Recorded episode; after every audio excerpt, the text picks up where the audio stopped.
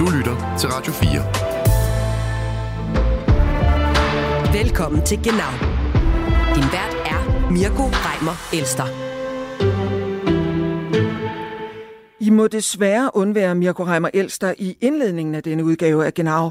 Han har utrolig nok mistet stemmen, men det betyder ikke, at han ikke medvirker. Hæng på, når vi ser tilbage på udviklingen i debatten om den tyske Zeitenwende senere. Men allerførst skal vi have et par aktuelle kommentarer i forhold til torsdagen for netop kansler Scholz Zeitenwende-tale. En tale, som øh, kom i kølvandet på Ruslands invasion af Ukraine, og som varslede et markant kursskifte i den tyske forsvarspolitik. Der 24. Februar 2022 markiert eine Zeitenwende in der Geschichte unseres Kontinents. Mit dem Überfall auf die Ukraine hat der russische Präsident Putin kaltblütig einen Angriffskrieg vom Zaun gebrochen. Men er Tyskland nu så endelig trådt i karakter, her hvor de kan sætte to lys i Zeitenwendekagen? Velkommen til Genau. Du lytter til Genau på Radio 4. Jeppe Kofod, rådgiver og tidligere udenrigsminister for Socialdemokratiet. Tyskland er blevet kritiseret for at være alt for fodslæbende i forhold til en konkret militær Titanvente. Er Tyskland her to år efter Titanvente-talen nu ved at træde i karakter? Ja, der, er, der er ingen tvivl om, at, øh, at Tyskland, hvis man også kigger på øh, indholdet af de våbenleverancer, som de har til Ukraine nu, øh, så er de ved at træde i karakter, og jo øh, den helt store bidragsyder fra europæisk side. Øh, og det bør de også være, øh, landets øh, størrelse, økonomi og kapacitet taget i betragtning. Og det er, synes jeg, øh, stadigvæk helt enestående, den øh, sejtenvente, som Olaf Scholz, kansleren, han øh, i gang satte med hans øh, ikoniske tale øh, for knap to øh, år siden. Det, det, øh, det er en af de ting, hvor øh, man kan sige, at Tyskland har, har trådt i karakter. Øhm, det, der selvfølgelig har været udfordringen, øh, har så været, at, at det har taget for lang tid øh, at nå til erkendelsen om, at man skal levere de rigtige og slagkraftige våben, som Ukraine efterspørger, for at kunne reelt forsvare sig mod Rusland. At det gælder både øh, artilleri, og, og det gælder sådan lidt også mere avancerede våben og, og raketter. Øhm, så det, det er det, som stadigvæk er problematisk, og, og øh, man kan sige, at Tyskland er trådt i karakter, men, men der, der skal stadig leveres meget mere, før man gør den afgørende forskel i forhold til Ukraine. Jesper Vind, Weekendavisens Tysklands korrespondent. Er Tyskland her to år efter Zeitenwende-talen ved at træde i karakter? Tyskerne er blevet øh, hurtigere, de rykker mere. Øh, det er den ene øh, ting af sagen, altså den ene side af sagen, og, og, øh, og de var tøvende i starten. Øh, Scholz han var en tøver. Øhm, samtidig så er meget af formidlingen af, hvad der foregår i Tyskland, og det gælder både det her emne, vi snakker om nu, men i, i hele taget, meget af formidlingen af det, der sker i Tyskland, foregår via engelske medier. Og mange af de mennesker, øh, også danske politikere, der udtaler sig om, om tyske forhold, eller danske eksperter, de, de, de, de, gør de tit på baggrund af artikler, de har læst i engelske, altså øh, i medier, og, og, og der bliver tingene tit lidt overfladiske i de der engelske medier der. Øh, så der har også været et, vist element af, af Tyskland-bashing i, i den kritik, der var, øh, men, altså, så, så, men øh, den var også delvis berettiget. så, øh, men øh, ja. Du har netop været til den her årlige sikkerhedskonference i München, øh, og til Weekendavisen, der bidrager du i den anledning med øh, artiklen med overskriften Atomwaffen, ja bitte. Mm. Øh, baggrunden er, at øh, Donald Trump, som øh, kan blive USA's næste præsident, forud for konferencen sagde, at øh, han vil ikke forsvare NATO-allierede, hvis de ikke har betalt regningen til alliancen. Øh, og det fik så debatten om atomvåben til at rejse sig øh, hos vores tyske naboer.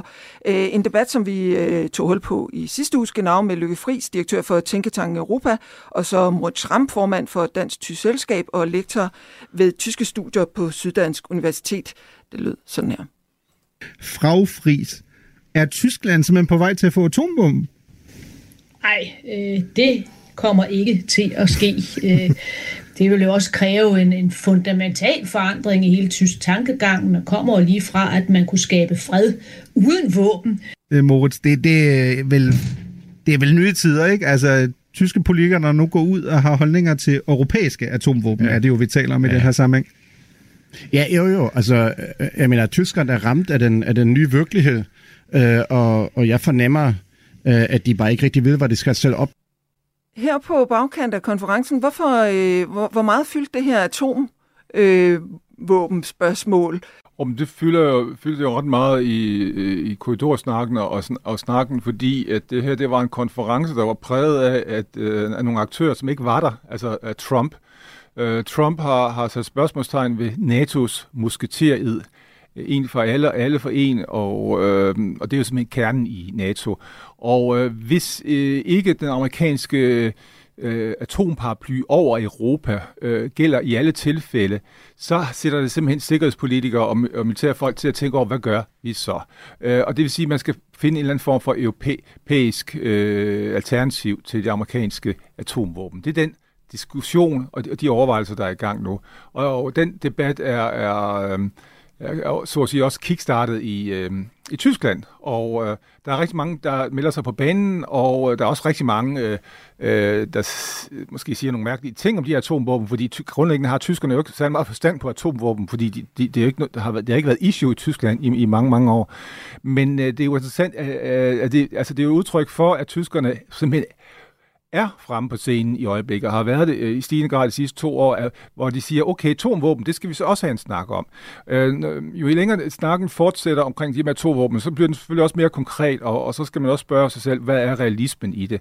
Og det er klart, der er jo ikke nogen, øh, der reelt snakker om tyske atomvåben, men man snakker om øh, europæiske atomvåben, og, så, og, hvad, og, der, og med, med tysk deltagelse. Og, øh, og øh, det... Øh, der tror jeg nok, at, at, at, at, at tyskerne... Øh, øh, men, altså mange af dem, der tager den her debat op, mener det er alvorligt. Men, men, men, men så kommer det jo også til at afhænge af, hvad tænker britterne og franskmændene øh, om deres atomvåben, for de har jo øh, øh, cirka 500 og atomsprænghoveder øh, i forvejen. Og øh, så, de, så, så den her, den her øh, diskussion om europæiske atomvåben, det kommer jo i høj grad til at foregå de næste år imellem Storbritannien og især Frankrig og Tyskland. Øh, hvordan det ender, det er ikke godt at vide, men øh, diskussionen er startet nu. Snakken om europæiske atomvåben i Tyskland og Tysklands deltagelse i det, det er udtryk for, kan man sige, et tabubrud. Tidligere, der var øh, øh, alt øh, diskussion i Tyskland om atomwaffen. Det var un- undænkbare. Nu øh, har vi snakken, øh, og der kommer mange øh, bidrag til, og ledende socialdemokrater synes, det her det er en rigtig god øh, idé at diskutere, øh, og det synes, de også fra, fra, øh, fra borgerlig side og, og også fra grønne side. Altså, og samtidig er der masser af de her... Øh, øh, er der, er der politikere fra de selv samme partier, altså fra, altså fra socialdemokratisk, borgerlig og grøn side, som går stærkt imod det. Så du har en splittelse i øjeblikket, der går ned igennem hver enkelt tysk parti. Øhm, hvor det tidligere var sådan, at venstrefløjen var, atom, var imod atomvåben, de borgerlige var for, så ser du splittelsen i, i, i partierne. Og det er også udtryk for, at de er uvandt øh, ja, øh, med, med, med de her emner her. Altså, det er ikke noget, de her politikere, der de var unge, det var ikke noget, de lærte, at det skulle vi vide, vide noget om, det var noget, vi skulle mene noget om, det var noget, vi skulle talsætte, fordi det var, det var, det var et non-issue i, i Tyskland i mange år. Og øh, så derfor oplever man også en stor forvirring. Øh, øhm, i den her debat her. Øh, også en stor uvidenhed, kan man sige, blandt, blandt tyske politikere, når de udtaler sig om de her ting her. Jeppe Kofod, her i køl, kølvandet mm. på den her sikkerhedskonference, hvilken sikkerhedssituation synes du så, mener du, at, at Europa står i lige nu? Ja, altså jeg vil sige, øh, det, tager man bare for et år siden, så står vi desværre i en, en dårlig situation i Europa sikkerhedspolitisk. Sidste år øh, talte man jo om den kommende forårsoffensiv fra Ukrains side, og der var momentum på slagmarken mod russerne, mod Putin. Nu er det en, en situation lidt vendt om, desværre. Øh, mangel på konkrete ammunition, artilleri, øh, granater osv. på ukrainsk side. Øh, store tab øh, ved fronten øh, på ukrainsk side, øh, og en skævhed i, i den militære balance mellem de to. Så, altså, så det er en helt anden dyster situation, Plus at, at, at efterretningerne om, at, at Rusland jo nok ikke vil stoppe Ukraine, men kunne finde på at fortsætte sin militære march, hvis, hvis øh, Ukraine bliver en succes i deres øjne, så, øh, så skal, så skal øh, Europa tage sig sammen. Så vi står i en helt anden, synes jeg, øh, endnu mere alvorlig, hvis man kan tale om det, situation sikkerhedspolitisk øh, i 2024, end vi gjorde i, i starten af 2023.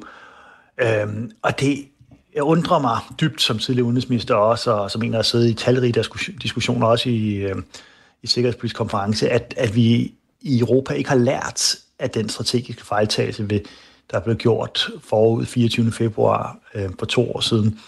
Altså jeg husker stadigvæk øh, Sikkerhedspolitisk Konference i 22, det var jo weekenden før, øh, at Rusland angreb Ukraine øh, den 24. februar øh, 2022, hvor der sad højtstående øh, embedsmænd og, og politikere og talte om, at de ikke troede, at Rusland ville reelt gøre, udgøre en fare for Europa, og nu skulle vi også prøve diplomatiets vej og så videre. Øh, det viser jo ikke dengang at være, dengang at være en gigantisk naiv øh, fejlslutning. Og det er man på vej til at gentage ved ikke at, at levere våben i tilstrækkelig grad øh, og slagkraftige våben nok. Så vi er simpelthen nødt til, altså hvis vi fortsætter den her kurs, så, så taber vi. Det er min helt klare analyse. Så taber vi en del af Ukraine, og dermed taber vi en del af os selv, og sikkerhedssituationen bliver værre i Europa. Så vi er nødt til at lave et, et europæisk sejdenvendte øh, reelt, hvis vi skal lykkes. Øh, det gør Danmark meget for, det vil jeg sige, men vi kan ikke gøre det øh, alene. Vi skal have vores øh, allierede med, og det, det er de langt fra. Og i Tyskland er der jo også intern splittelse omkring de her spørgsmål. Øh, Øh, både i partierne og mellem partierne. Øh, det parti, jeg kender bedst, er selvfølgelig det socialdemokratiske parti med kansleren, øh, og han har jo været meget markant, men, men partiets bagland er, er jo ikke så på samme måde alle steder lige så begejstret for at levere mere slagkraftige våben. Så der er sådan nogle åbenlyse svagheder ved vores øh, europæiske sammenhold i øjeblikket. Men hvem er det så, der har fejlet på europæisk plan, som du ser det?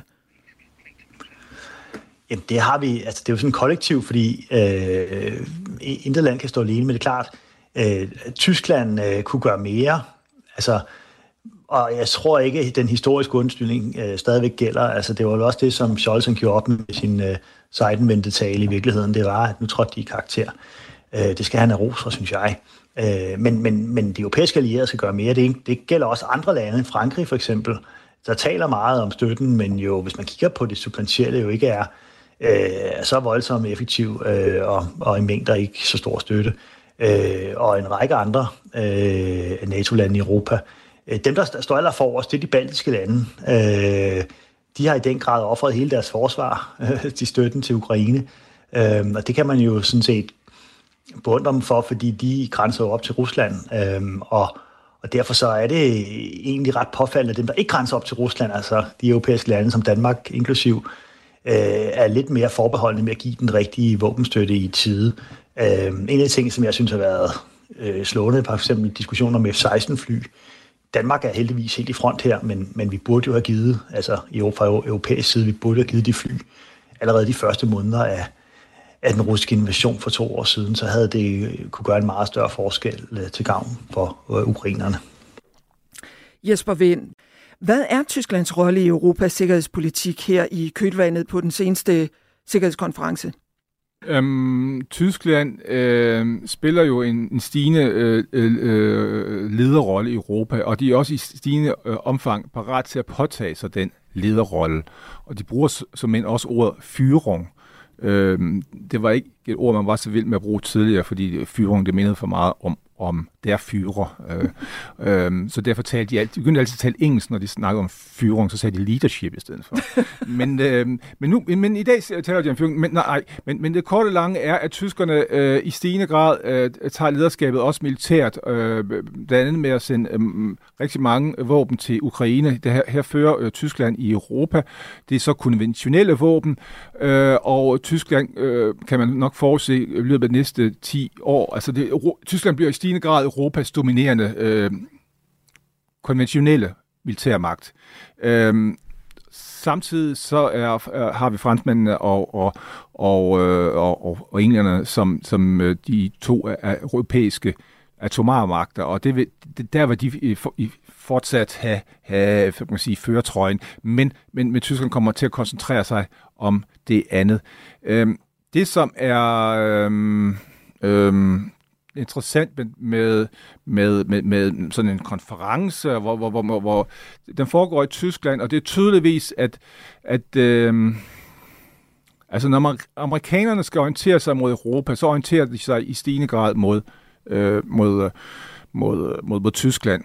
Altså, du tog også noget andet med dig hjem fra den Ja. konference. Øh, der var nogle andre, der også øh, markerede sig.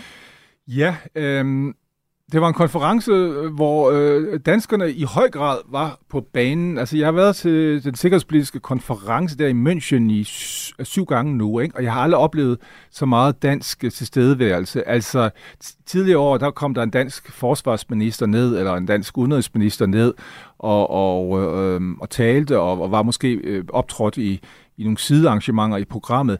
Altså i år, i år der, der gav danskerne virkelig gas. Altså Mette Frederiksen, hun var, der, var her og der alle vegne, og hun talte på virk, på de virkelig store scener, og, og der blev lyttet, og der blev også klappet meget af hende. Altså hun var tydeligvis en, en, en af, øh, af stjernerne i år på den her internationale konference. Men derudover var eller, Truslund Poulsen der også. Øh, Margrethe Vestager øh, øh, fra EU-kommissionen øh, var der. Øh, Anders Fogh Rasmussen, han optrådte øh, også i, i, med, med, med nogle arrangementer.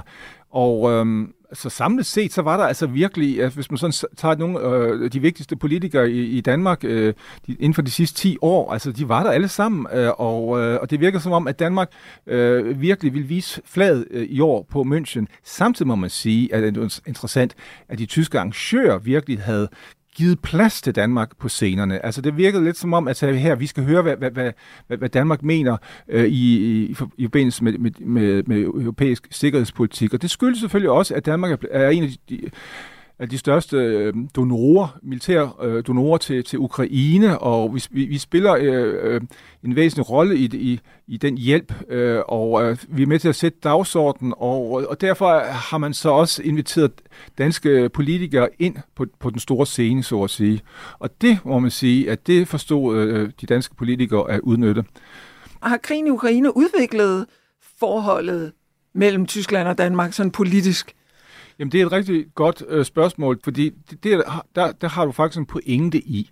Altså, tidligere var der sådan et øh, dårlig stemning mellem Danmark og Tyskland, fordi Danmark havde en helt anden syn på udlændingepolitikken øh, end, øh, end, end, altså den danske udlændingepolitik. Øh, og, og, og Danmark var, var man utilfreds med den udlændingepolitik, man førte i Tyskland. Men øh, i forhold til sikkerhedspolitik, der, der, er, der går danskerne og tyskerne nu i arm i arm, kan man sige. Og, øh, og det, øh, på den måde har Øh, øh, hvad hedder det, krigen i Ukraine øh, øh bragt danskerne og øh, tyskerne sammen. Og et meget, meget godt eksempel er, at her for en uge siden, der øh, åbnede øh, kansler Scholz og hans øh, forsvarsminister Boris, øh, Boris øh, Pistorius, de, øh, de åbnede en helt ny øh, ammunitionsfabrik øh, nede i, øh, i, øh, i Niedersachsen. Og ved åbningen af det, hvor de stod og skulle grave og sådan ting, altså det første spadestik, der var Mette Frederiksen inviteret med. Så der er tydeligvis en, øh, hvad kan man sige, et, øh, et, øh, en øh, deutsch-dänische Freundschaft i forhold til sikkerhedspolitik, som, som udvikler sig mere og mere, og man ser øh, øh, ofte og ofte, at Scholz optræder sammen med Mette Frederiksen. Mette Frederiksen har selvfølgelig også en personlig interesse i det her, udover at hun repræsenterer Danmark, og, øh, hvad hedder det, og hjælpen til Ukraine, så, så siges det jo også, at hun går i, efter at komme i spil til en international toppost. Og der er det selvfølgelig meget godt at være, at være blevet øh, ven med, med, med Gansler Scholz. Du lytter til Genau på Radio 4. Lad os tage et tilbageblik på, hvordan debatten om Titanvente og sikkerhedspolitikken har udviklet sig det seneste års tid i Genau-sammenhæng. Her er det Henrik Dahl, folketingsmedlem for Liberal Alliance, der er ude med kras kritik af Tyskland tilbage i januar 2023. Han tager debatten med Lykke Fris, direktør i Tænketanken Europa. Du lytter til Genau på Radio 4. Lad os starte med at tale med dig, Henrik Dahl. Du er folketingsmedlem for Liberal Alliance, du er næstformand for Udenrigspolitisk Nævn, og så har du skrevet på Facebook, øh, og nu citerer jeg dig, Henrik Dahl, for tredje gang på kun cirka 100 år er Tyskland i færd med at anbringe sig selv på den forkerte side af historien. To angrebskrige mod Europa og den vestlige civilisation, og nu en kryptoalliance med Rusland, der forhindrer Ukraine i at befri sig selv for den russiske aggressor det er jo alligevel noget af en sammenligning, altså du, du har der, øh, Henrik Dahl, alligevel at trække sådan en mere eller mindre direkte linje fra Første Verdenskrig, Tysklands ageren der, øh, 2. verdenskrig med nazismen, holocaust, og så hele vejen øh, op til det her tyske nølen i dag. Altså jeg er jo med på, at man som politiker også nogle gange er polemisk, men er det ikke alligevel sådan lige lovlig meget, Henrik Dahl? Nej, så ville jeg jo ikke have skrevet det. Jeg synes, Tyskland skal tænke sig om, fordi øh, det russiske angreb på Ukraine den 24. februar sidste år er et totalt nederlag for tysk udenrigs- og sikkerhedspolitik. Og jeg er meget tyskvenlig, øh, hvis jeg selv skal sige det, men det er bare sådan, at Tyskland har ført en energipolitik, som har været til fare for hele Europa, og har ført en sikkerhedspolitik, der har været til fare for Ukraine. Jeg synes, Minsk-aftalerne de er skamfulde, fordi de er lavet tydeligvis uden særlig meget hensyn til Ukraines sikkerhed. Og jeg synes, at de historier, der kommer frem i forbindelse med, at der kort før jul blev arresteret en højtstående medarbejder i en af de tyske efterretningstjenester, der har Der Spiegel haft en historie om, hvordan man i de tyske efterretningstjenester fuldstændig ignorerede de efterretninger, som andre NATO-lande delte med Tyskland. Så jeg synes, at Tyskland skal have et skud for borgen øh, og, og, og besked på, at den her idé med, at Rusland er en del af Europas sikkerhed, at den er forkert. Altså, fordi det, som det handler om i de her bloodlands, der ligger øst for 30-årskrigen og vest for Rusland, det er at blive beskyttet imod Rusland. Og det med at blive beskyttet imod Rusland, det har Scholz-regeringen ikke forstået. Ja, men man kan selvfølgelig her tilføje, at, øh, at SPD jo lige har vedtaget et, et, et sikkerhedspolitisk papir, hvor man jo lige præcis går op med ideen om, at man bliver nødt til at få, have en form for øh, fredelig sameksistens eller fred med, med Rusland, at nu bliver man ligesom nødt til at blive sikret øh, mod Rusland. Men jeg hører selvfølgelig, hvad du siger, og når du henviser til, til Bloodlands, henviser du også til den her meget berømte bog fra Timothy Snyder, Yale-historikeren, der lige præcis skriver om det her blodland, der lå mellem Hitler og Stalin øh, under 2. verdenskrig. Jeg tænker alligevel, jeg forstår jo din kritik, Henrik Dahl. Den er jo også meget udpræget. Men er, der, er det ikke alligevel lidt vildt, altså at gå hele vejen tilbage til Hitler-Tyskland og tage det nutidige Tyskland og sige en, to, og nu har vi tre med Scholz. Er det ikke alligevel lidt over stregen? Det synes jeg ikke. Altså, fordi øh, Tyskland kunne have ført en politik, som øh, beskyttede Ukraine og Europa bedre imod Rusland. Hvis vi har tid Hvis til jeg det... må afbryde dig der mere. Den tyske, tidligere tyske kanslers, Angela Merkels argument, der er jo, at hun siger, at de menneskeaftaler, som du har nævnt her, der siger Merkel jo, at dem lavede man jo for at købe tid til Ukraine. Man lavede dem, fordi man sagde, at vi fra tysk side, vi var sikre på, at Putin vil angribe Ukraine. Ukraine var ikke et sted, hvor man kunne forsvare sig selv. Derfor prøvede vi at købe tid med Minsk-aftalen, som jo i øvrigt ikke kun er et aftale, der er kommet på tysk initiativ, men jo også på fransk initiativ. Så et andet spørgsmål her kunne være, hvorfor går du så målrettet efter Tyskland? Og ikke også efter Frankrig. Jamen, Frankrig kunne vi da også godt øh, give en tur over knæet, hvis det skal være. Men altså, jeg har haft øh, Tysklands fejllæsning af Rusland helt inde på livet. I 2018, der var situationen den, at min partileder, Anders Samuelsen, han var udenrigsminister. Der var en voldsom diskussion om Nord Stream 2, fordi på det tidspunkt skulle den gå igennem øh, dansk øh, territorialfarvand øh, øh, ved Bornholm. Og lige præcis på det tidspunkt er jeg så i en parlamentarisk øh, delegation i april 18 i Berlin.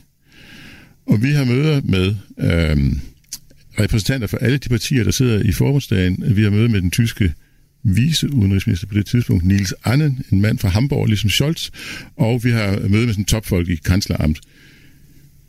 Vi får alle sammen at vide, at Trump-administrationen, de er ikke rigtig kloge, og de forstår ikke Rusland, og, og det er bare simpelthen sludder og vrøvl, og der er ingen, der forstår Rusland bedre end Tyskland. Det, det er en besked, vi bare får at vide alle steder, og sandheden er jo bare, at Trump-administrationen tog fejl i rigtig meget, men at Nord Stream 2 var en trussel mod Europas sikkerhed, var jo sandt. Og, og den her, undskyld, jeg siger det, altså meget arrogante afvisning af, at der er andre, der kan have nogle fornuftige synspunkter på, på Rusland. Altså, jeg, jeg må indrømme, at det skabte harme i hele den danske delegation, som var sådan tværpolitisk øh, sammensat. Det, det var interessant. Uh, apropos uh, folk med, med andre kompetencer her, jeg vil også byde velkommen til, til min anden gæst, Lykke Friis, øh, direktør for, for Tænketanken. Europa. Lykke, når du hører den her kritik øh, fremsat af, af Henrik Dahl i sin, i sin kerne, som jo er i sin kerne er måske meget polemisk forleden, men kernen er jo, at Tyskland har taget fuldstændig fejl i sin analyse af Rusland. Man har været bedre vidne, og man har måske også kigget tilbage i historiebogen, tænkt, hvad virkede under den kolde krig, og så lavede man copy-paste i forhold til i dag. Er det en kritik, du kan genkende, også øh, rundt omkring, nu er du direktør for en, for en tænketank, der beskæftiger sig med hele Europa? Jo, altså, det er klart, man når I sker det så markant til, og så skarpt til, som, som Henrik gør der, fordi man kan jo sige, hvis man uden at lægge dig ord i munden, så trækker du faktisk en direkte linje fra Adolf Hitler til Olaf Scholz. Altså hvis man virkelig sådan skal føre dit argument ud. Øh, og det, det, Ej, det vil jeg gerne have mig fra Ja, okay. Men, men i hvert fald, hvis du siger, der, at der er en direkte linje, øh, første anden verdenskrig, og så kommer det her nu, ikke? Altså, men, men det, der er bare pointen, det er jo fuldstændig rigtigt, at, øh, at det her har jo været et, et wake-up call af dimensioner øh, for tyskerne, og derfor ser vi jo nu også, at tyskerne for alvor begynder at rykke sig. Problemet... Altså, altså jeg vil godt... Jeg, jeg, jeg er nødt til at sige, Altså, jeg synes ikke, det er fair, at du smider Hitlerkortet, fordi så får vi ikke en, en ordentlig diskussion. Jeg prøver bare at forstå dit argument. Jeg, jeg, siger, jeg siger selvfølgelig ikke, at Angela Merkel og Scholz har et nazistisk ærne. Hvis de, kommer, hvis de kommer til at ligne en politiker, som tager fejl i stor stil, så er det Neville Chamberlain. Og jeg synes, de bliver, de bliver, til, de bliver til Chamberlain i forhold til Vladimir Putin. Og, men Chamberlain mm. anbringer jo på en eller anden måde også sit eget land i en uheldig situation, og, og Chamberlains arv er jo ikke særlig positiv, og der er ikke nogen, der sådan rigtig vil stå op for Chamberlain og sige, at han var en, en dygtig øh, politiker, øh, selvom han også selvfølgelig var villig til at, at forsvare sig selv, og, og Lord Halifax, og så nogen var jo enige med ham i og for sig. Så det, det er ikke fair af nogen af jer, når I ligesom prøver at prakke mig et, et Hitler-kort på. I må, jeg vil, I, I må gerne prakke mig et Chamberlain-kort på, fordi jeg synes, at Merkel og Scholz er Tysklands Chamberlain. Ja, nu prøvede vi sådan bare at forstå dit argument, så det var sådan set ikke det. Men, ja, men det synes jeg sådan set er en meget relevant pointe, fordi det kunne sige, ja. nu spurgte du om, hvad man diskuterer i resten af Europa. Det der diskuterer man jo rent faktisk. Man diskuterer parallellerne med Chamberlain. Også fordi Angela Merkel jo på det seneste i et interview der Spiegel laver en parallel, hvor hun siger, at hun har været fascineret af en tv-udsendelse, film, hun har set omkring Chamberlain. Så det synes jeg er en meget relevant mm. øh, diskussion. Man kunne så faktisk godt gå skridtet videre og så sige, ja, man kan være meget kritisk over for Chamberlain, Peaceman og så videre. Men Chamberlain gjorde jo rent faktisk noget. Han oprustede jo Storbritannien markant. Og derfor er, det sådan set, er der faktisk nogen, der går skridtet videre og siger, hvis bare Merkel havde været som Chamberlain, fordi øh, han oprustede, det gjorde hun jo ikke. Og det, jeg synes, der er Merkels store udfordring, og Tyskland stod udfordring, det er selvfølgelig Nord Stream 2, som du klart nævner. Og det andet er, at Merkel, og det var Mirko lidt inde på, har jo den opfattelse, at på et eller andet tidspunkt kommer der et angreb fra Rusland på Ukraine. Det siger hun jo helt klart i de tre interview, hun har givet her efter, efter den 24. Øh, februar.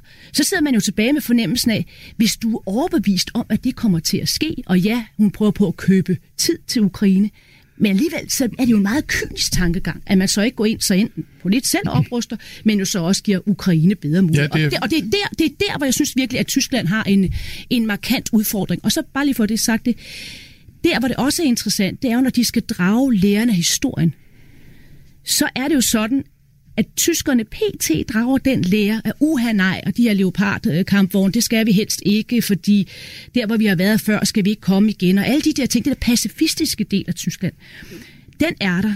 Men der er altså bare også nu, og det er derfor, jeg prøver at sige det med, at Tyskland var ved at rykke sig, der er altså også nu virkelig mange, der erkender, at Tyskland har faktisk et helt særligt ansvar over for Ukraine. Du nævner selv Blotlands. Man skal ikke have læst den bog mange gange, for så at kunne erkende, at holde det op, hvad Tyskland virkelig har på som vi, når vi taler Ukraine. Man gik bevidst efter det kornkammer. Så derfor ser du nu, og du spurgte før også om, hvad andre siger historikere, Timothy Garton Ash, den meget kendte Oxford-historiker, han er ude at sige, måske ikke lige det, det, samme, som du, som du blev citeret for, og, og er Mirko så korrekt og ikke korrekt, og, og har skrevet. Men han siger jo netop, at tyskerne har et helt særligt ansvar, præcis på grund af deres historie, til nu at hjælpe Ukraine. Og det synes jeg er interessant at se, hvordan de argumenter, historiefortællingen for alvor hvis der, hvis der er noget, der er interessant at diskutere, øh, når vi har fat i Chamberlain, så er det jo, at at han, hans øh, kritiker internt i sit eget parti på det tidspunkt, det er jo Winston Churchill, og den historie øh, kender alle. Ja, Men Churchill har en modstander mere, som han først var nedkæmpet et halvt år efter Chamberlain er trådt tilbage, og det er jo Lord Halifax, Ja. som vil lave en separat fred. Ja.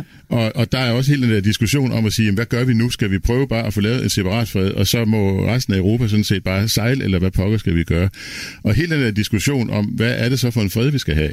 Det er jo også sådan en rigtig interessant diskussion, som kører, Øh, hvad skal vi sige, mellem Chamberlain og Churchill, hvis man kan sige sådan. Der sker jo så det, at Halifax han taber i sit eget parti, og, og, og han bliver sådan en, en kørt ud på historiens sidespor. Men der er meget diskussion, om man skal lave en separat fred, og hvad slags fred skal der være. Og den diskussion har vi også nu, og den har tyskerne også i, hvad, når der en dag skal sluttes fred, hvad skal det så være for en slags fred, og hvor skal Rusland være i den fred? Du lytter til Genau på Radio 4. Lad os spole frem til genau den 28. februar 2023, hvor vi sætter fokus på et år for kansler Scholz Zeitenwende tale. I studiet Per Stig Møller, tidligere konservativ udenrigsminister, Christian Moritzen, international analytiker på Berlingske og tidligere Tysklands korrespondent, og Moritz Schramm, lektor i tysk studier på Syddansk Universitet og formand for Dansk Tysk Selskab. Du lytter til Genau på Radio 4.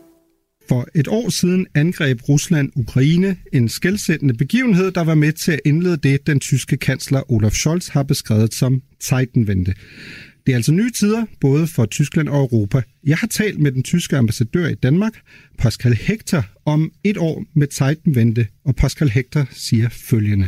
Ich glaube, man darf nicht unterschätzen, wie schnell äh, diese Änderung ja doch stattgefunden hat. Ja, ifølge den tyske ambassadør i Danmark har øh, Tyskland altså haft øh, 7 mil øh, sko på i løbet af det sidste år i forhold til den øh, tyske Zeitenwende. Jeg tror godt, jeg allerede kan afsløre, at det ikke nødvendigvis er det indtryk, man har haft uden for øh, Tysklands grænser, hvor Tyskland ofte er blevet beskrevet som nølende og langsom. Vi gør status på et år Zeitenwende. Lad os høre lidt mere fra, hvad den tyske ambassadør Pascal Hector siger til os, når han skal uddybe, hvorfor han mener, at Tyskland faktisk har været enormt hurtig i det, han kalder en historisk omkalfatring af sit syn på verden. Jeg spurgte Pascal Hector, som startede i den tyske udenrigstjeneste i 1991, hvorvidt Ruslands angreb på Ukraine og den efterfølgende Zeitenwende er den største begivenhed, enkeltstående begivenhed for Tyskland og landets selvforståelse siden murens fald. Das äh, øh, große politische Ereignis der zweiten Hälfte des 20. Jahrhunderts war eben der Mauerfall, von dem Sie ja sprachen. Den habe ich miterlebt, natürlich schon sehr bewusst, äh, als jemand, der am Ende seines Studiums war, aber noch bevor ich in den Auswärtigen Dienst eingetreten bin. Und äh, der russische Angriffskrieg auf die Ukraine ist definitiv äh, das einschneidendste Ereignis, das seitdem stattgefunden hat, dass die Welt in einer ähnlichen, aber leider entgegengesetzten Weise äh, beeinträchtigt oder beeinflusst hat ähm, für die nächsten, fürchte ich, viele, viele Jahre. Ja, Pascal Hector siger altså, at øh, murens fald selvfølgelig har været det mest afgørende øh, historiske eksempel, som Tyskland har oplevet i anden del af det 20. århundrede, og han mener, at Ruslands angrebskrig på Ukraine har været indtil videre det mest skældsættende, der er sket for Tyskland i det 21 århundrede, og at det også er et, øh, en begivenhed, der var forfølge øh, Tyskland i mange år. Per Stig Møller, du er mange år medlem af, Folketinget, små 35 år for de konservative, og har jo været landets udenrigsminister her i Danmark i næsten 10 år. Er du enig i den betragtning, at øh, Ruslands angreb på Ukraine er den mest transformative begivenhed, der er sket for Tyskland siden murens fald? Ja, det er det jo nok, fordi det har betydet, at de har måttet erkende, at den der øh, forsoningspolitik, de har kørt for længe med øh, Rusland, at den øh, var et selvmål. Altså, den var god, for den skaffede dem, Ostpolitikken skaffede dem genforeningen. Mm. Hvis ikke man havde fredelige forhold, som Willy Brandt fik, fik åbnet for, så havde man jo ikke fået genforeningen, som Kohl så får igennem, for det krævede jo rent faktisk, at man ikke har en konfl- konflikt. Det endte jo ovenikøbet med, at de blev accepteret som NATO-medlemmer. Mm. Så det var et stort gennembrud, men så bliver man ved med det, efter Putin viser en ny karakter, et nyt Rusland. Og der, der, der ræber de ikke sejlene, så, så der er de alt for lang tid om at finde ud af, hvad der foregår. Så det har selvfølgelig været en øjenåbner for, for Tyskland, at de pludselig kommer i den her situation. Christian Mauritsen, du er øh, nu international analytiker på Berlinske, men du var jo blandt andet korrespondent for Ritzau i øh, dengang Bonn øh, i årene, hvor muren faldt og, og Tyskland blev genforenet fra 1989 til 1993. Hvad siger du, når du skal tage sådan det lange lys på? Er du enig, at det her er den mest transformative begivenhed for Tyskland siden murens fald, siden dengang du var korrespondent i Bonn? Det, det er der ingen tvivl om. Altså, det, det Scholz har lavet ikke, med hensyn til at ændre den tyske sikkerhedspolitik, som jo altså ganske vi skal jo også huske på møder forhindringer undervejs her, ikke? Øh, det er den mest skilsættende begivenhed, som har givet ham anledning til at ændre på det her. Og øh, selvom der er meget, og jeg tror ikke, det kommer til at ske i, inden for de næste par år, der er meget gøre et opgør med i forhold til Tyskland og i forhold til det her. Og der var en ting, der slog mig herunder, jeg var i München til Sikkerhedskonferencen her i sidste uge. En ting, der slog mig, øh, da jeg var i selskab med nogle amerikanere, det er, hvor lidt de stoler på Tyskland i den her forbindelse, hvor lidt de stoler på, mm. at Scholz virkelig mener det her, at det er sejtenvente. Det var helt øh, lidt øh, oprivende at høre amerikanernes analyse af den tyske situation hvor meget de mente, at tyskerne havde saboteret vestlig sikkerhed i alle de mm. år, der var gået forud for Scholz øh, vente. Og øh, de venter så på, at øh, det bliver realiseret, men, men mener jo også, øh, ligesom jeg tror en del andre europæiske lande gør, at der stadigvæk er langere veje at gå for tyskerne i det her. Ja, det er blandt andet nogle af de ting, vi skal dykke øh, meget mere ned i, i senere. Moritz Schramm, du er lektor og studieleder på tyske studier på øh, Syddansk Universitet. Du er også formand for Dansk Tysk Selskab. Men udover det er jeg jo synderligt interesseret i også at høre, hvad du mener, fordi du er født i 1970 i Vestberlin. Mm. Øhm, hvad siger du, altså både som en, der sådan professionelt beskæftiger mm. sig med Tyskland, men jo også er vokset op i et, i et det Tyskland? Altså, hvor stort er det her? Altså, øh, jeg er helt enig i, øh, øh, med, med de andre herrer, at, at det nok er meget stort, det her. Det tror jeg ikke, jeg er meget i tvivl om. Men jeg er lidt mere skeptisk over, hvor, hvor dybt det egentlig går. Mm. Øhm, vi har haft før før angrebskrigen har vi allerede haft diskussioner om 2%-mål i forhold til militærbudgettet. Det vil sige, at der er ikke noget helt nyt, der kommer, at man nu putter lidt mere penge i militæret. Selvfølgelig er der en udvikling i den retning i hele Europa, at vi simpelthen skal styrke det, det forsvarsmuligheder, vi har. Men når vi ser på befolkningen, når vi ser på, hvordan stemningen er, tror jeg, at tyskerne vil være de allerførste, der går tilbage til diplomatiske spor, når de har mulighed for det. Mm. Øhm, ikke at de andre ikke har lyst til det, men, men jeg tror, der ligger fortsat ret dybe råder i det, der ligger traditioner i Tyskland, hvor man efter en verdenskrig fortsat føler, at man skal ikke være for konfrontativt, man skal ikke gå for langt. Og den kan man ikke bare ændre mentale i forbundsdagen. Mm. Jeg tror, den, der, der er en langsomt opgør, som, som måske heller ikke, ikke engang behøver at gå hele vejen. Altså måske er det bare, at de åbner lidt op, og mm. samtidig måske også får den rolle, at tyskerne er dem, der er lidt mere påpasset, ikke går i første række på lige det område, er måske heller ikke helt forkert i mine øjne. Du lytter til Genau på Radio 4. I starten af marts 2023 var kansler Scholz på superlynvisit hos USA's præsident Biden. Et besøg, som blev betegnet som usædvanligt, hvis ikke direkte mystisk.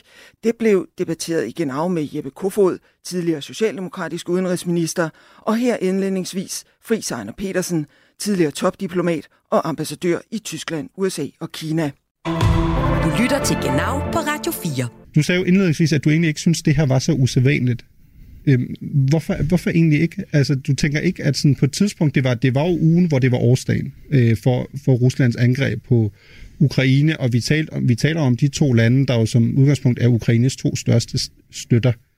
Men hvis vi tager den tyske presse Velts beskrivelse af det her arbejdsbesøg mellem øh, den tyske kansler og den amerikanske præsident, så finder det jo sted i en række af store besøg med udadvendthed, med pomp og pragt, mm-hmm. med protokol. Scholz havde lige været i Brasilien og mødtes Lula med en stor erhvervsdelegation, stor journalistdelegation, alt det der, som Velt efterlyser. Han har også været i New Delhi og mødes med Modi. Så der mødes med sådan G2 G20-ledere, de to de største, mest toneangivende, med alt det andet udvendighederne, det gør jo ikke det er umuligt for Scholz at tale med Lula og med Modi om alle de centrale ting, de vil. Og det bruger man jo lige præcis som ambassadør og som udenrigsministerium enormt mange kræfter på at finde ud af, hvad er de tre, fem, syv store emner, man gerne vil have, at de her topchefer får drøftet igennem. Det her arbejdsbesøg er jo et, der kommer i en lang række af mange flere, og de skal jo lige præcis udvikle den her arbejdsrelation, når det er så svært, som det er at være Vesten over for Ruslands angrebskrig.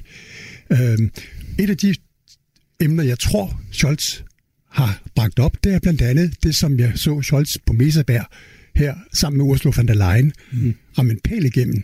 Der er jo ingen fakta på det, som I har gået og sagt om, at kineserne, ifølge jeres efterretninger, vil levere våben til russerne. Og der står den tyske kansler altså efter besøget og siger, vi har ikke fået nogen fakta. Og Ursula von der Leyen, EU's kommissionspræsident, siger det samme. Det er lidt en nedtur for USA's udenrigsminister. Det er ikke nedtur for Biden, fordi han har faktisk ikke kørt så højt op mm. i de der mistænkeliggørelsestræer, som af Kina, som, som Blinken har. Men, men jeg tror, at sådan nogle ting er noget af det, som den tyske kansler, han er jo altid sammen med Wolfgang Schmidt. Ja. Han rejser ingen steder. Han sidder ikke altså til Wolfgang Schmidt, der er chef for Bundeskansler, man kan kalde en form for, for stabschef, så at sige. Og derfor, altså det så jeg også på Meseberg, Wolfgang Schmidt, han sidder altid på kansler Scholzes højre side i alle møder. Mm. Harbeck på den anden side, og Lindner, men altid med Wolfgang. Og det gør han også i det hvide hus, fordi de koordinerer deres tænkning, deres politik så ekstremt tæt. En af de ting, der skiller Tyskland og USA lige nu, det er holdning til, hvordan man håndterer store konflikter. Og hvis jeg skulle sige noget meget simpelt, så er det, at USA hele tiden synes at bruge kommunikationskrigen i verden, mm. mens tyskerne og franskmændene i øvrigt synes at være meget klogere og mere forsigtige og ikke eskalere uden at have facts. Facts er så vigtige at have, også i diplomati. Mm. Men altså, ja, at jeg, er meget, jeg er selvfølgelig øh, meget enig i analysen her, men jeg tror også, det er vigtigt at sige, øh, ja, et, det er rigtigt, at der ikke er fundet nogen beviser på, at kineserne leverer våben til Rusland, der bliver brugt i Ukraine. Øh, Ved du det? Nej, at det er i hvert fald det, der har været offentligt fremme, og, hvis Mm. man, og det er også rigtig uh, sjovt. Men jeg spørger også bare interesse, ja. fordi som Friis jo også siger, det er, ja. jo, det er jo en ret, hvis, hvis det som Friis siger er rigtigt, det er jo en ret vild situation. Så, så har du amerikanerne, der ja. går fuldstændig i bræschen øh, forud for sikkerhedskonferencen mm. i München, siger, vi har beviser på, at kineserne overvejer. det. Præcis. Der er vi jo også inde i det sådan, hvad er overvejer, hvad er konkret. Men det er jo, som du siger, det er jo en eskalation. Lige pludselig hele det her store Kina-spørgsmål, som vi også vender tilbage til senere. Mm. Det er jo derfor, jeg er lidt interesseret i, om du faktisk ved noget, som, som Friis Arne og jeg ikke ved. Og hvis jeg vidste noget, så kunne jeg heller ikke. jeg tænkte nok. Men, men, øh, men, men, nej, men det, som jeg prøver at sige, det er, at Øhm, der er både selvfølgelig at finde ud af, hvad op og ned i de advarsler, amerikanerne kommer med. Mm. Det kan sagtens være rigtigt, at øh, de har opsnappet øh, nogle signaler om, at Kina overvejer at levere våben eller anden våbenlignende ting, øh, teknologi eller hvad det kan være til, til øh, Rusland, øh, som kan bruges i Ukraine. Det vil jeg slet ikke, øh, det, det har jeg ikke nogen øh, grundlag for at udtale mig om. Jeg tror, det der er vigtigt her, det er øh, også, det er, hvis det skulle ske, så tror jeg, det er rigtig vigtigt, at øh, Europa og USA er fuldstændig på samme linje. For eksempel når det gælder det, som amerikanerne er ude at sige også, at øh, så forbereder vi sanktioner mod Kina, hvis de skulle levere våben. Det samme vil europæerne jo være øh, gøre. Og, og det, der var styrken, øh, hvis man skal sige sådan, forud for den 24. februar sidste år, det var jo sådan set, at vi havde en helt unik koordination over Atlanten mellem Europa, USA og, og ligesindede lande øh, om de sanktioner, som vi iværksatte øh, den dag, Putin og hans tropper øh, krydsede linjen ind over grænsen ind over Ukraine. Så det, det samme skal jo være på bordet her, hvis det er sådan, at der rent faktisk bliver leveret våben. Hvis det er et scenarie, uanset at øh, der ikke er nogen beviser endnu, det synlædende, så skal man være klar til det. Det tror jeg, det tror jeg er meget klogt, også udenrigspolitisk, at man forstår, at det er vestens enighed og beslutsomhed og forberedelse, der kan gøre en forskel i, i sådan en situation. Og Kina bliver jo set i USA, øh, ikke så meget, nu taler jeg ikke så meget om Rusland Ukraine, men mere generelt som den store systemiske øh, rival mm. øh, i fremtiden. Og derfor er det enormt vigtigt, tror jeg, at, at man bruger kræfter på at koordinere øh, den europæiske og amerikanske tilgang til Kina. Jeg synes jo, det er rigtigt at gøre, som Jeppe han gør her, og, og behandle USA med ekstrem øh, venlighed og forsigtighed. Det jeg kan se her, det er, at den tyske kansler og den europæiske kommissionspræsident i går går ud, Jeppe, og siger, de har ikke set nogen beviser. Mm. De har ikke set, USA har ikke givet Tysklands kansler og EU's kommissionspræsident nogen beviser for det, de 14 dage har gået og kørt meget højt op. Hvad værre er, når de ikke har set de beviser, så begynder de at stille de spørgsmål. Hvad nu hvis? Hvilke sanktioner? Mm. Og der siger, synes jeg, EU's kommissionspræsident, det rigtige svar, og det gør den tyske kansler også. Det er et hypotetisk spørgsmål, som jeg ikke vil svare på, fordi det er vi ikke, det har vi ikke set beviser på. Med andre ord, amerikanerne kører en anden offensiv, ikke dokumenteret, ikke faktabaseret antikinesisk linje om, at vi skal kunne forholde os til sanktioner mod Kina. Jamen, vi skal lige først have de der beviser, kære amerikanere. Lad os nu få det ned på jorden.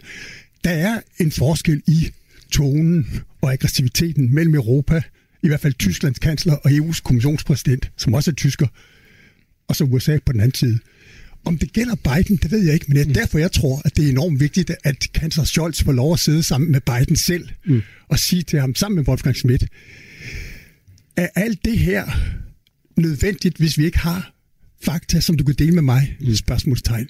Kan vi køre noget af det her ned? Vi tysker har en særlig historie, vi har et særligt ansvar, vi har angret ved at udzone 2. verdenskrigs ulykker og drama. Men er vi i gang med at skabe en unødvendig opspændt, tilspændt situation med Kina, som vi egentlig ikke har dokumentation for. Og hvorfor kommer det lige nu, de her mistanker? Mens kineserne vil deres på årsdagen 12 punkts, nogen har kaldt det en fredsplan, men det er jo i virkeligheden 12 kinesiske substanspolitiske holdninger til konflikter. Mm løsning. Okay, lad os prøve at tage lytterne med her i forhold til, at vi lige går to skridt tilbage og forklarer, hvad er sådan egentlig den tyske baggrund her. Den tyske baggrund er jo, som du siger, den ene er ekstern skabt. Den er skabt af amerikanerne, der op til sikkerhedskonferencen i München går ud og siger, Blinken, den amerikanske udenrigsminister, siger, at vi har efterretninger, der tyder på, at kineserne overvejer at støtte øh, Rusland med militære leverancer. Den anden er jo, at Scholz sidste uge i forbundsdagen står og holder det, der bliver betragtet som en form for statustale i forhold til, hvor langt er vi et år efter Ruslands angreb på Ukraine, et år efter at Scholz deklarerer Zeitenwende. Og der kommer Scholz jo selv ind på lige præcis diskussion om, hvad nu hvis øh, Kina sender våben til Rusland. Lad os lige prøve her, hvad han sagde. Meine Botschaft an Peking ist klar. Nutzen Sie Ihren Einfluss in Moskau, um auf den Rückzug russischer Truppen zu drängen und liefern Sie keine Waffen an den Aggressor Russland. Scholz siger det jo entydigt. Han siger, at han har et meget klart budskab til Kina. Det er, I skal ikke sende våben til Rusland. I skal ikke støtte aggressoren. I skal bruge den indflydelse, I har i øh, Moskva. Men nu har vi jo talt om det, og det er rigtigt, det er jo en hypotetisk øh, diskussion, men som I også er inde på, det er jo svært at forestille sig, at, at Kina som tematik, og hvad nu hvis ikke er blevet vendt under det her møde. Mm. Fordi det er vel blandt andet det, der er det næste store skridt, man skal diskutere. Også fordi Ursula von der Leyen jo her på fredag faktisk skal mødes med Biden. Mm. Og må ikke, der, det er lige præcis de samme ting, de også skal diskutere der, at, at uh, von der Leyen nok siger, tag lige en A4-mappe med de der beviser med, læg dem på bordet og forklar mig, hvad er det lige præcis, I har, som vi ikke har? Ja, de skal være bedre end det, George, end det som den gamle amerikanske udenrigsminister Colin Powell lagde frem i FN's Sikkerhedsråd i sin ja. tid, som beviser for Irak-krigen. Det viser at være ikke helt korrekt. Men er vi ikke også et sted, hvis vi går et år tilbage? Amerikanerne havde jo suverænt de bedste efterretninger i forhold til Ruslands ageren. Amerikanerne var foran europæerne, blandt andet tyskerne, der ikke kunne se, at vi var et sted, hvor russerne nok vil invadere. Ukraine, så er der ikke også sådan en diskussion, hvor amerikanerne nemt vil kunne sige til tyskerne, at vi har været mere fremadsynet i vores efterretninger, Men, end I har, eller hvad, Jeppe? Øh, jo, altså der er ingen tvivl om, jeg tror, der bliver lyttet til en helt, på en helt anden måde til den her administration, og de ting, der bliver lagt frem, også i lyset af den erfaring, man havde sidste år, at øh, amerikanerne rent faktisk var korrekte, og britterne øvrigt også i forhold til at forudse, at der vil komme et angreb, en invasion mod Ukraine fra Ruslands side. Jeg tror så også, at jeg tror, at det grund til, at jeg holder lidt fast, det er, at, at øhm, det, at man har opsnappet måske i noget efterretninger, øh, nogle signaler om, at, det, at man muligvis planlægger fra Kinas side at støtte i en eller anden form Rusland. Øhm, der kan man også tænke, at det er vigtigt for amerikanerne, og jeg synes faktisk også for europæerne, at man sådan advarer og siger, hey, prøv at høre Kina, øh, vi ved godt, at øh, I ikke stemmer for vores resolutioner i FN's Sikkerhedsråd. Vi ved godt, at øh, i har lagt en, fremlagt en fredsplan osv., men hvis I begynder for alvor aktivt at støtte Rusland, så krydser I en, en rød linje, som, som I skal vide, det tager vi rigtig ilde op. Altså den advarsel, tror jeg, er et rigtig vigtigt signal. Den har amerikanerne brug for at sende, det tror jeg, de har både udenrigs- og indrigspolitiske grunde. Øh, og det, øh, det synes jeg egentlig også, at, at europæerne har. Jeg synes også, det som Scholz siger øh, i talen, øh, egentlig signalerer, at hvis det skulle ske, jamen så, så holder man sammen, så er det en rød linje, der bliver krydset. Det tror jeg er vigtigt på den ene side. Og på den anden side, så må man læne sig ind over Kina med alt det indflydelse, man har, og med alt det besvær, Kina er, og så sige, at I skal også hjælpe til at overholde, jeg tror det er punkt 1 i deres, øh, i deres såkaldte fredsplan, øh, som handler om øh, respekt for øh, suverænitet og territorial integritet, som øh, Ukraines, øh, Ukraine mm. sagde, da den kom, jamen hvis vi bare overholder punkt 1, så er vi alle sammen glade. Øh, så, så vi skal også have Kina, simpelthen få Kina til at være konstruktiv. Så den der balancegang mellem at advare om at øh, gå for tæt på Rusland, og samtidig mm. også være konstruktiv, det tror jeg, det er det, man også har talt om øh, tæt sammen, den amerikanske præsident og, og tyske kansler Scholz. Du lytter til Genau på Radio 4. Og så gik det i august 2023 ikke ligefrem ubemærket hen i Tyskland, at Holland og Danmark har doneret F-16-fly til Ukraine. Donationen satte igen igen fokus på en tøven i den tyske Titanvente. Lykke Friis, direktør i Tænketanken Europa, var med direkte fra Berlin for at berette om de tyske reaktioner i Genau. Du lytter til Genau på Radio 4. Velkommen til Lykke Friis. Du er direktør i Tænketank Europa, men du er også øh, Richard von Weizsäcker, øh, stipendiat ved Robert Bosch Akademiet i Berlin. Og du var jo faktisk i Berlin, da nyheden øh, kom, at Danmark og, og Holland nu ligesom vil være forgangseksemplet i forhold til at levere F-16-fly til øh, Ukraine. Lykke, hvad var reaktionerne blandt de mennesker, du talte med i forhold til det her? Hut op, øh, for at sige det meget kort. Altså, det er noget, som virkelig har givet genlyd, og hvor man også siger, her kan vi jo se, at øh, lille land, eller forholdsvis lille land, kan gøre en forskel, og dermed jo også være med til så øh, forhåbentlig øh, at få en anden form for snebold øh, til at rulle. Så er det klart nok, så var der også andre, der var skeptiske, skal vi jo lige nævne. Altså de linke, øh, de var ude at sige, at nu skulle den tyske regering tage fat i øh, den danske regering og den hollandske regering for at stoppe øh, denne eskalering af øh, krigen eller indsatsen fra vestens side. Så selvfølgelig var der også nogen, der var skeptiske. Men øh, som du siger, de linke selvfølgelig øh, skeptisk, men de udgør jo en meget lille del, øh, kan man sige, i hvert fald af den politiske dynamik. Ikke? Øh, I Tyskland ligger til måske 5% i, i meningsmålingerne. AFD øh, på den anden fløj er selvfølgelig heller ikke fan af, af det her. Hvad ved det, man sådan typisk øh, omtaler som den store midte i, i tysk politik? Er det dit indtryk, at der nu er blevet lagt et voldsomt pres på, på den tyske regering i forhold til, at hvis øh, Danmark har sagt A, så må den tyske regering sige B? Ja, i hvert fald må man jo have med her, at øh, jeg tror, vi skal tilbage til, til EM-sejren 1992, hvor Danmark jo som bekendt slog Tyskland, øh, for at se et lignende, lignende medie øh, jo så tryk, kan man sige, øh, fra, fra de tyske aviser. Altså det har været på forsiden af adskillige tyske aviser, forskellige lederskribenter har skrevet, at nu må Tyskland også sige B for at bruge dit, øh, dit udtryk.